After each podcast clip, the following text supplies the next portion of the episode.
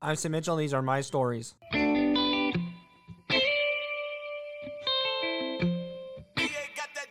Hey folks, having a good day today. Lynn first welcome you to Autism Rocks and Rolls. Now before we begin, must know that I'm not a psychiatrist. If you're starting to be diagnosed with autism, please see a physician. I'm based on my experiences. Outro the right to the intro naturally that I found on ytmp3.com. I also have missions to review with all of you. The mission of Autism Rocks and Rolls is to take the stigma off of autism and other conditions I may think are disabilities. People on spectrum are not broken and not need to be fixed. Those who have conditions or abilities not to be pitied, there's nothing to be sorry about. I also have some paid for the following. We need to look at Safeguard for a minute. Safeguard Company is based in Bloomington, Indiana. They can accommodate short-term commercial and security needs on Kirkwood Avenue. Prospective business owners ought to check into Safeguard for regulations. In Bloomfield, Indiana, there's a gas station called the White River Coop Junction. People have been going in and out of this gas station for years to get their gas. When you go into the store, you're welcomed by the friendliest staff you will ever know. This gas station offers a unique experience for customers of all ages, providing the best convenience food and American source Indiana refined fuel. If you're ever in the area, make sure to stop by. And there are some people I like to thank. The first thank you goes to Alex and Jamie Schneider, who are doing amazing advocacy work through running. As Autism Speaks says,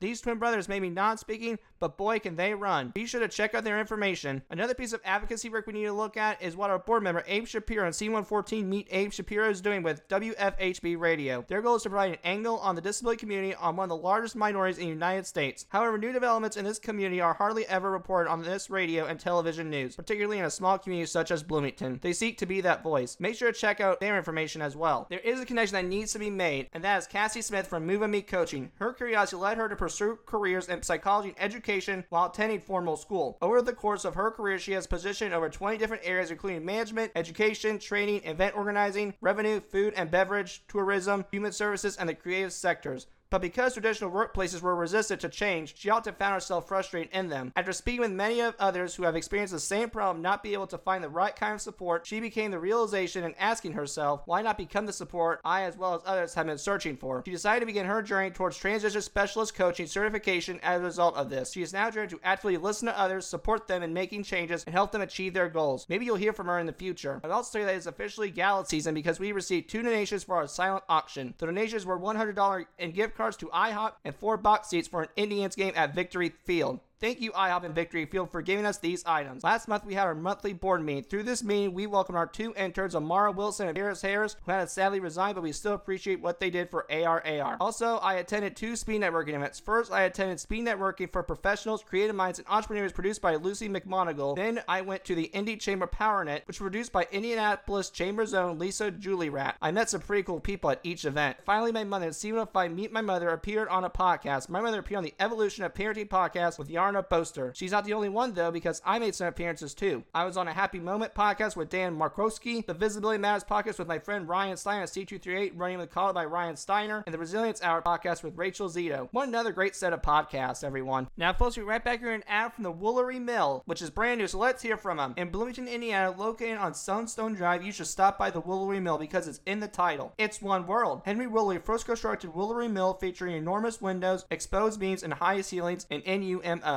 It has been since renovated to an industrial cheek space. One World at Woolery Mill is a complete event facility that provides a long list of conveniences and facilities along with a great place to get together with loved ones. This classic place is concentrating on improving rather than expanding. We are proud to be locally owned and an independent business that aims to imbue its offerings with the unique spirit of Bloomington. They also want to contribute positively to the community. We help our community members as well as the incredible NGOs in the region whenever we can. We will be holding our gala there in April as a result of this assistance. Make sure to attend. Like the Fowler Pumpkin Patch, it provides wedding services at 76,000 square feet and located on the historic register. Woolery Mill offers exclusive use of the building and grounds, numerous outdoor areas for ceremonies to be held on site. Make your Woolery Mill reservation now for your wedding coming up. All right, folks, we're back, and yes, it won't be I like to move it, move it, but it'll be I like to mill it, mill it. Today's guest is a friend of mine that I met at Clubhouse. His name is Erick Allen, aka EA. EA is a certified alcohol and drug abuse counselor. His mission in life is to lead others through the diagnosis and treatment of addiction and mental health illnesses. He witnessed firsthand the pain when he saw his closest family members battle with drug and alcohol issues that affected their mental health. His passion for helping families comes from his mother. He has recently published his first publication in the form of a journal called Affirmations for Recovery. The goal of this journal is to help those experiencing trauma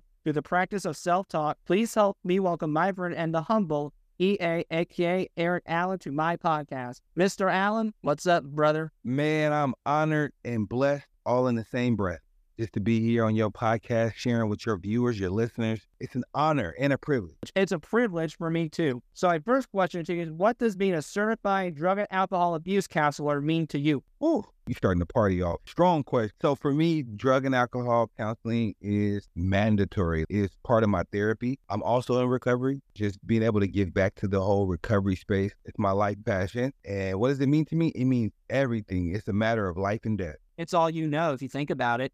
What were your initial thoughts when you decided you were going to be a counselor? It was tricky because when I was growing up, my idea of a counselor was like guy that had a bunch of keys and he just pumping you full of drugs and just giving you all these diagnoses. So I had a bad stigma. It was like a taboo to be a counselor. So my first thought was like, damn, why are you doing this? But my second thought was because I want to change that narrative on how people view counseling. And it is definitely hard. I mean, I don't have anything against therapy, but also at the same time, therapy doesn't help people. But for some, it does. And I think it all depends on the therapist as well. It does. You got to connect with your therapist, and you, you got to honest. If you don't believe it, then that's half the battle right there. Yeah, you're already battling with another battle. Why battle another one? Right. How do you think a person who does counseling brains operate? So when you're going to a counselor mode, what do you think? First and foremost, meeting people where they are. You know, counseling is individualized. It's not a cookie cutter. There's no formula. There's no right or wrong answer to it. You do have to connect with the person. I don't have a heaven or hell to put nobody in. I'm non-judgmental. Oh, I love that too, man. Yeah. That's what the world needs is non-judgmental. Who cares if someone wears a cloak jacket in the summertime? We shouldn't care because that's on that individual. It's not my business. What is the most rewarding and the most difficult thing about being a certified drug and alcohol abuse counselor? For me, the most rewarding part is watching people persevere from their addictions. And when I think about recovery, I think about the mind. I think about how people process information. So it's not necessarily a substance or mental health challenge or death or anything. It's just how you think. That's recovery. That's where it starts. The most disturbing thing that I've seen since I've been counseling is just some people are not ready. It's hard watching people spiral out of control and just with no ending in sight. That's the most discouraging part for me. Have you seen people where you think they're lost causes or where they relapse? And relapse for me is a part of recovery. That's not a big deal. For you to relapse, that just means that you need a little extra support. What is not part of recovery is falling off and not getting back up. You don't climb back off the cliff. You got to get back up and start climbing, get back up and start climbing. Now, what advice would you give to someone who wants to be a counselor? You got to have passion to do this work, not a get rich quick scheme. If you have a passion for watching people persevere, I would suggest you to be a counselor. In my humble opinion, the best counselors are the ones that come from lived experience. Sure, I can concur with that because in my brain, they know. I could Right. never help someone through drug abuse because I never done drugs. People get in this field sometimes for the wrong reasons. I know people that are not addicts or even suffering from recovery, but they're still counselors because they might still have a passion to help people. And I feel like, too, if you're going to be a counselor, you should never have a day where you're like, here we go again. If you're starting your mornings or your sessions off with like, oh my goodness, and that's the feeling, counseling is not for you. I work in office every single day. I get up at 4 a.m. West Coast time just to be a servant for people in recovery. I do my first group at 6 a.m. in the morning. Every morning, I never wake up like, oh my God, I gotta do group. No, I'm like looking forward to it. Where's the group? But can I ask you this? Do you have days where you're not like, uh, but do you have like, oh boy, here we go? I mean, I'm human and it just depends on what's going on at home. I've had moments where I'm like, oh my goodness, I need to call in today. Fair enough. I think we've all had those days. Now, I got here more about where I met you, and that is these clubhouse rooms. So, can you tell my listeners what the purpose of these clubhouse rooms is? I use Clubhouse as a tool to reach out to other people that are in need. I love Clubhouse because it allows me to practice my craft. I've become a better speaker by being on Clubhouse. It's almost like a Toastmaster. Gotcha. I can see that, how that makes sense. I didn't think of that till now. It's all audio. It gives you opportunity. When I first started going to Clubhouse, I was doing challenges with people, like no ums challenge. It still carries to this day. Even when I find myself interviewing, I like to listen back to my interview to see how many ums I dropped. And right now, I'm zero. It's very impressive. I definitely do the same with my mock speeches. I try to do that through Facebook recordings. That's smart. That's a good tool. Thank you.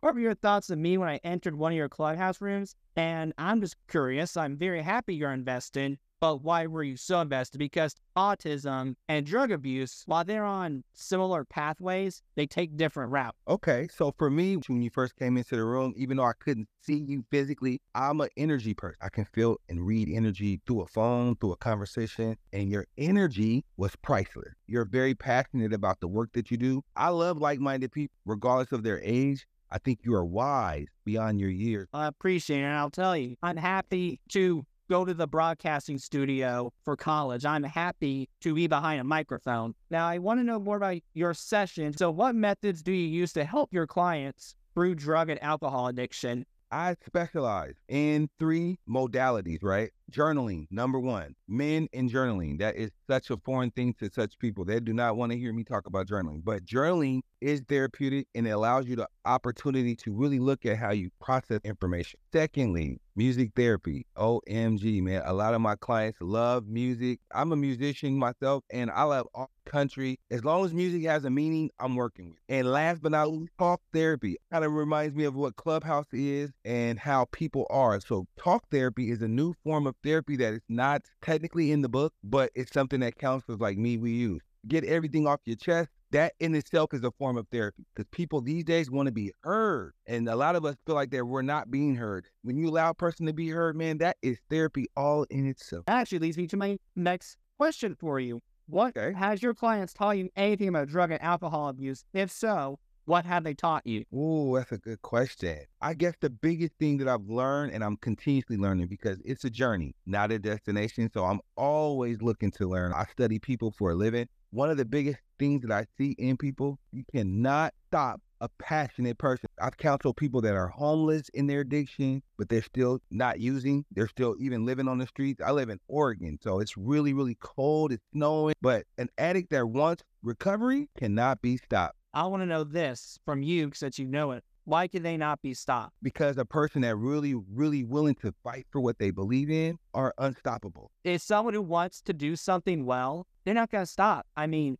I've got a job and I'm going to go do that job to the best of my ability. I'm unstoppable for that See? because I'm determined to get something on a resume. And then what about your podcasting? Because I met you a year ago and you was doing this. You're still doing it. Let's talk about clients who are recovering, but they're doing the right track. So, how do you know a client is making progress? How do you know they're on the right track and they're not going to be in a, a metaphorical car accident? I can definitely tell when a person is really on their recovery path when they're doing the work. You cannot buy recovery. You have to do the work. And doing the work requires consistency, discipline, and attitude of willingness. I counsel all day. I have a caseload over 60 people, and I can just tell by a conversation who's wanted and who don't. How do you know? What are the signs of the person who does versus the next person that's like, I'm just here because I was forced? The difference is the person that wants it, they're gonna always show up on time. They're gonna always come with pencil and paper ready to take notes, and they're always gonna ask questions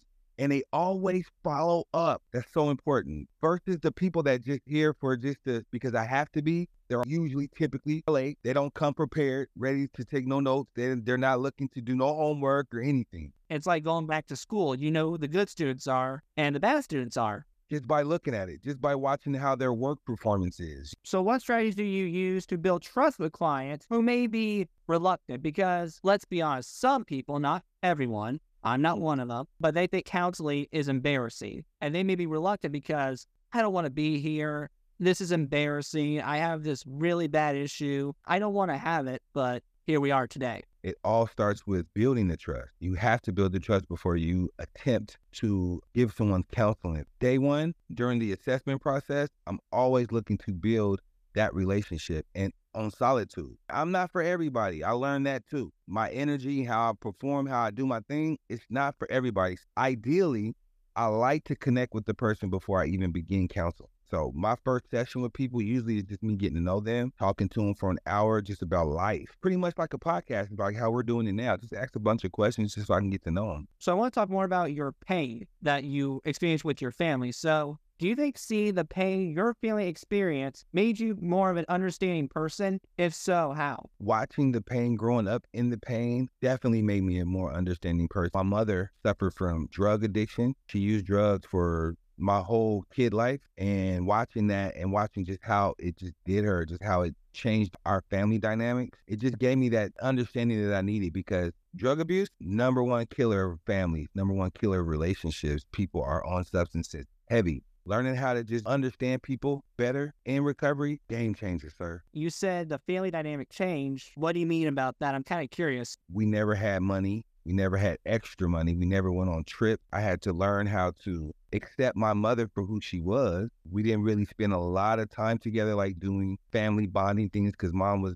suffering from her addiction. And my dad was an enabler. Like he just loved my mom for who she was. He didn't care about all that. I learned a lot of compassion from my father. Learning how to love is so super big. He's never given up on my mother. They're still married to this day. You say showing compassion was something you didn't take from your mother because of the abusive household.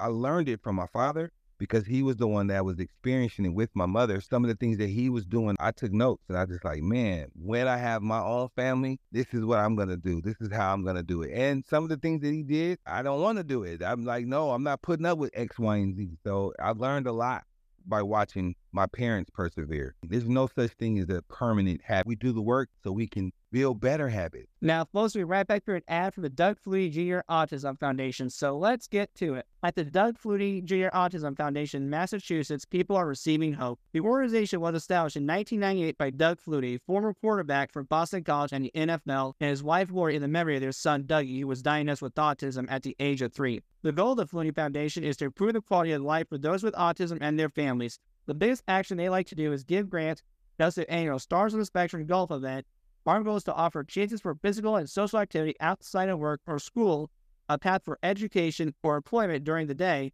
and the resources needed to always feel safe, supported, and informed, the Doug Flutie Jr. Autism Foundation says. Make sure to visit them on their website, flutiefoundation.org, or follow them on Facebook, Instagram, Twitter, or even YouTube to see all the stars they have to offer. Finally, this is my testimony. This will be my testimony for the Doug Flutie Jr. Autism Foundation. All right, folks, right, you get to meet Doug Flutie there. You never know. Man, I'm aging myself, but I grew up watching Doug Flutie play. Is this organization all about raising awareness for autism? Yep. I'm gonna definitely look more into it. Now I want to get more into your journal with affirmations for recovery. So you got to go back in that journal for a minute and name your favorite entry. Day one, favorite entry. I talk about the word recover. Cover is essential. I'm on day one today. Today, February 1st. And we talk about if you follow the mission, the journal is based on the day. Day two is acceptance. So it's to retrain you how to think properly, how to use better words for yourself. There's no more trying. When you work with me in recovery, we don't try, we do. You're a doer or you're not. Where can people buy your book? Is that viable still on Amazon and all that? Exactly. Exclusively on Amazon. I actually have a link to my website, Erick Allen. Just came back. I actually just launched that site yesterday. Erick Allen Recovery.shop. Merchandise, recovery tools, all kind of things, pictures of me in the recovery space doing multiple events. So yeah, make sure you support that. Also, I have a journal podcast where I come out every single morning and I talk to the people that's purchased the journal and I walk hand in hand with you about the word of the day. Affirmationsforrecovery.com. You can find that. It's a landing page and it has it on all various media outlets. So I now want to know more advice on what advice would you give to others who were basically in your shoes as a child, who came home to a house full of drugs and poverty. My strongest advice is, man, keep working your plan. Okay. Don't succumb to your surroundings. Always be willing to work and get bigger and better. That's where perseverance lives in doing the work. That's what really bothers me is it falls on the kid and it's not their fault. All they know is drug abuse. They see people get shot. There's this movie, what's the movie called? Dangerous Minds. That's a Mm. really good movie. And that shows like what these children go through.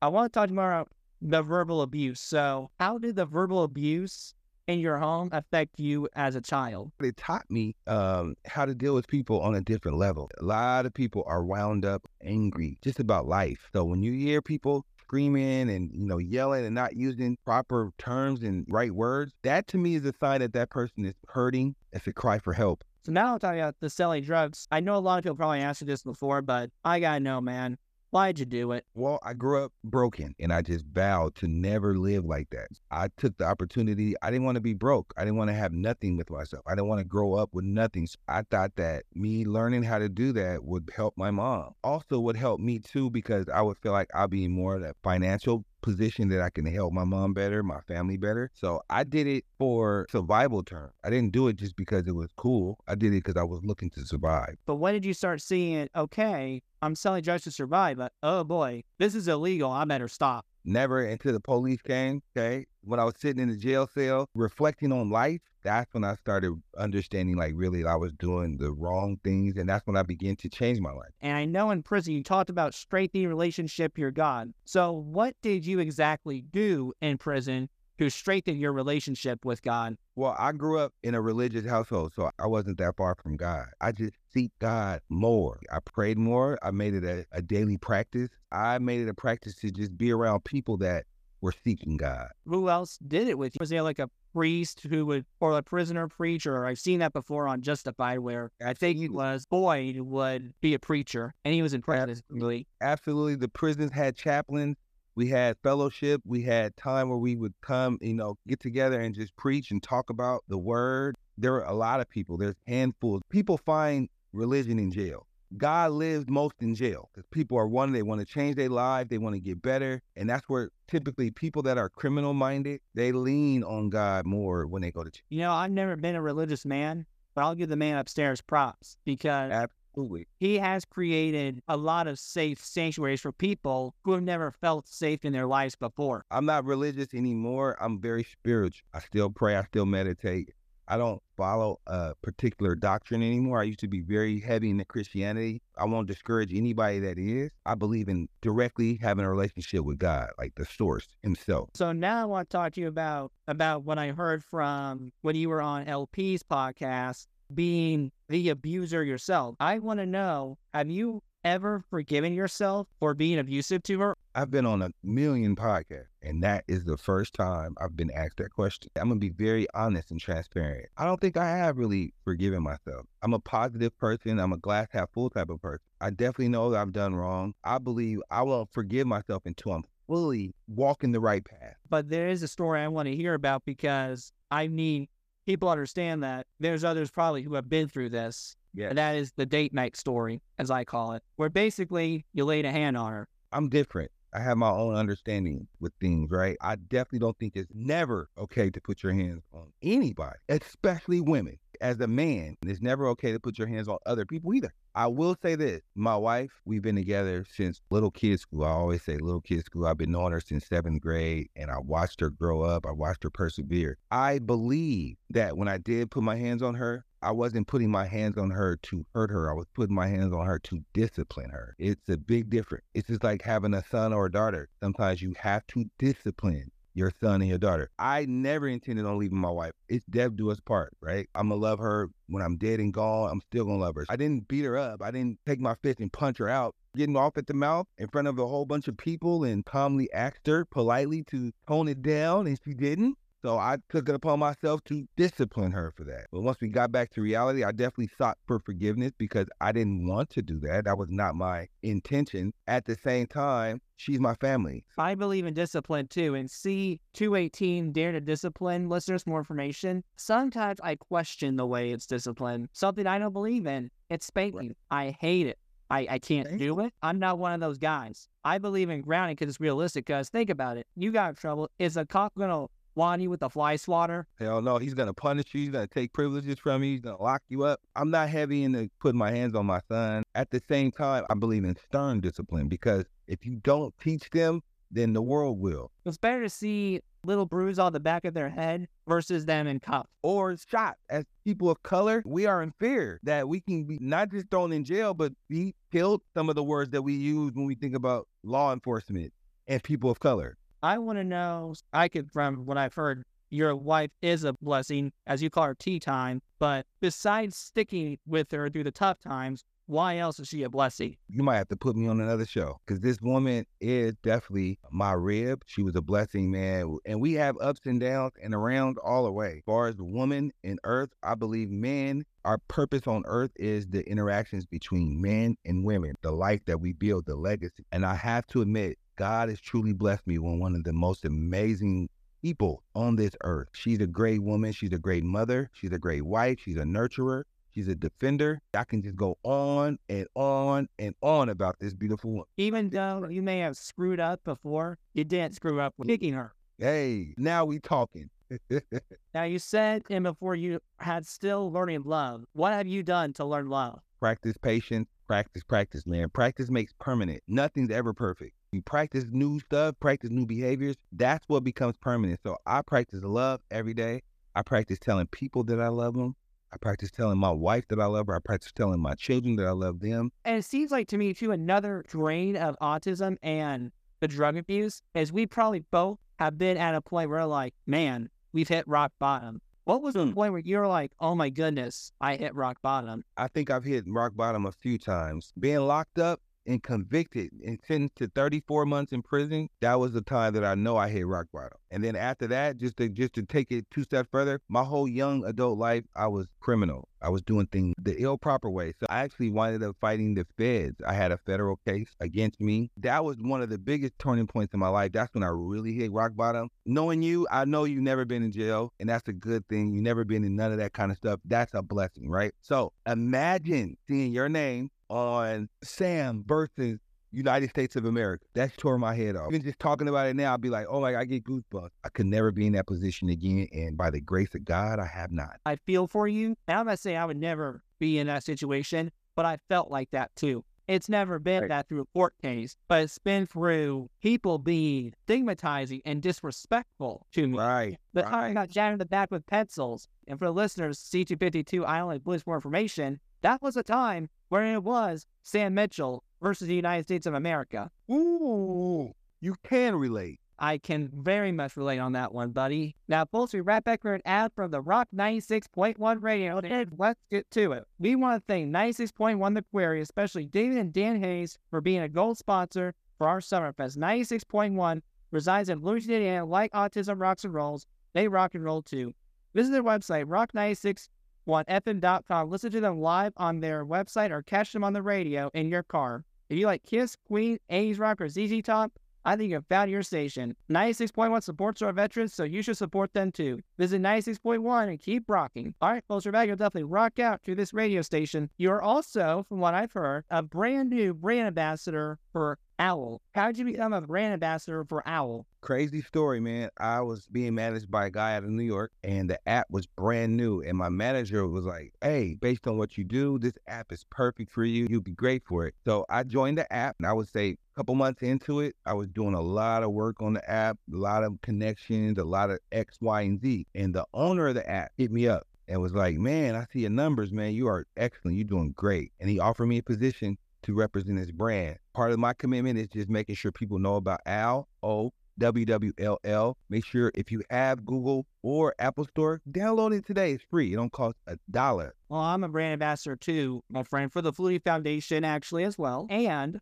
this is a mm-hmm. cool one. It's very me to my heart. I feel like I'm doing something good for myself, and I did it for this reason. I didn't episode on this person even for listener C219 on the Silver Screw Tamika Lamison. But this woman is amazing because she runs a nonprofit called Make a Film Foundation, which is basically Make a Wish, but with movies.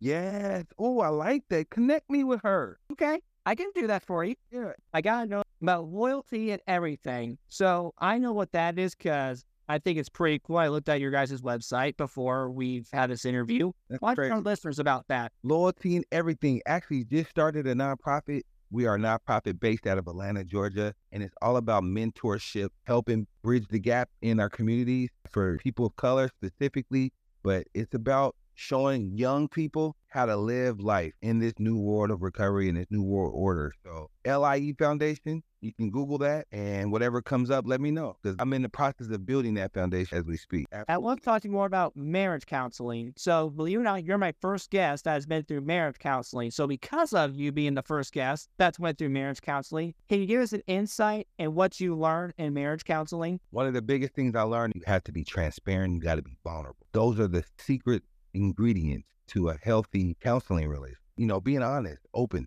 willing. For me, that saved my marriage. And I'm glad that saved your marriage because you guys are chugging along today still.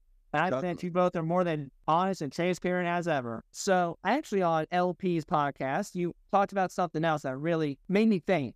And about how counseling and mental hospitals are polar opposites of each other. Tell us that view, please. Counseling is the art of communication, and therapy, in my mind, is a whole having to see a therapist. One requires an assessment, and one is just jumping right on in. Sure, I, I could see that because not just from what I've seen, but you're just going in there to a room and have a nice day.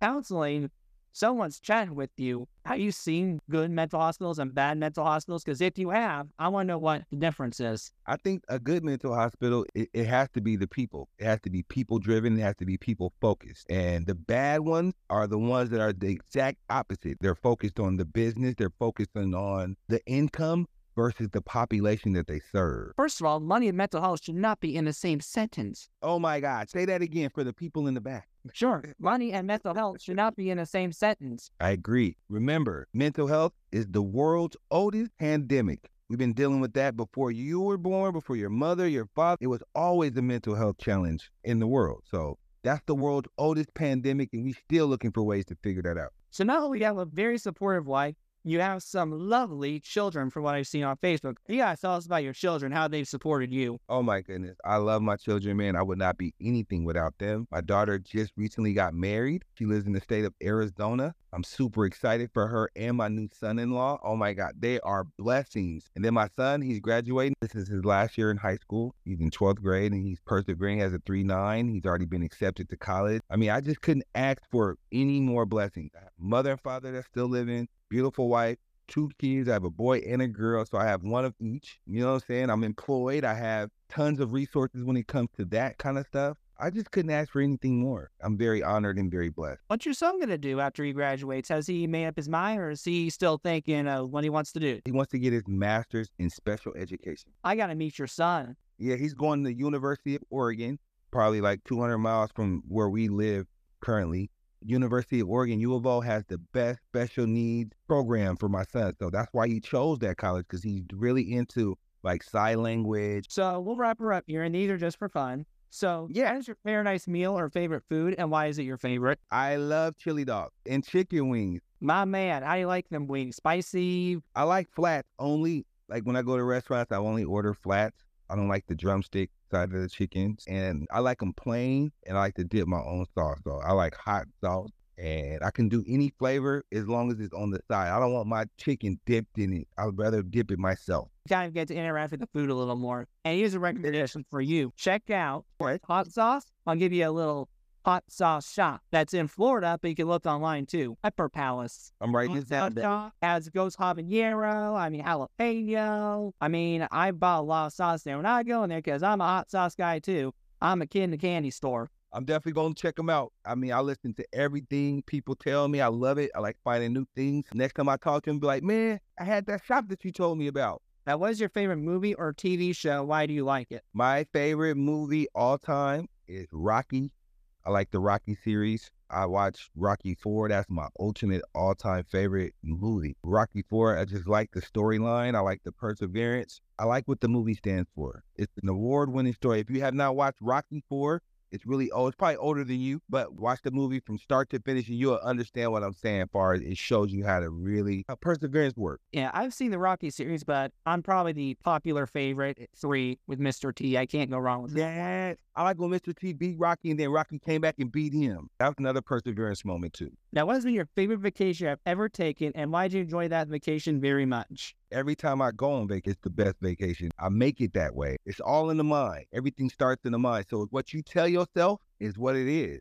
So every vacation I've ever been on has been amazing. I've been to the Bahamas, Mexico, Africa. Just went to the Bahamas recently for my anniversary. And Hawaii. I think the last place Bahamas was the last major trip that I went on, and that was amazing. Oh man, I'll have to try in Bahamas. Just hopefully oh, I can afford it one day. It's a lot less expensive than you think. It's all about when you plan and when you got relationships. That's key. I don't pay for a lot of things anymore, man. I have people in, in all those places. Like I have airline connections, I have hotel connections. I don't have to really you know, pay traditionally. Are there any good memories that you want to tell our viewers about? If you do, why do you remember that memory the most? So before you answer, I'd like you to end with something sentimental that made you feel good inside and forgot the world could be a very cruel place, and a funny memory that made you fall on the floor laughing. I mean, I don't really get to joke much, But one of my fondest memories is when I asked my wife to marry me. I flew her mom in, talked to her dad, asked for his permission, and we met all at a bowling alley at a top notch bowling alley. We were playing, we were bowling. I remember proposing to my wife. I got on one knee and just in front of her mom, in front of her elder family. Well, I'm excited for that because it seems like you guys have just gone from there and the rest is history, as they say. History. And your day is coming, Sam. I guarantee you, you're going to find you a beautiful wife. They say a man that finds a beautiful wife has a great thing. Okay. All right. I'll remember that. And this was a great time, Erick. Is there any closing remarks you'd like to say, brother? I will tell everybody, man, under the sound of my voice, make sure you follow me on Instagram. That's the platform that I choose, that I engage with people. The rest of my platforms are being manned by other people. So Instagram, EA the Genius, all one word, EA the Genius, because I'm a brain. That's what I do. So make sure you follow me today. And I'll follow back in most cases. As long as you're doing positive things that's adding value to the world, I'm definitely going to be there. But if you're talking about people or if you're worried about who shot John, I, I probably won't follow. Well, great seeing you again, Erick. Have a wonderful day, my friend. Absolutely. You too, sir.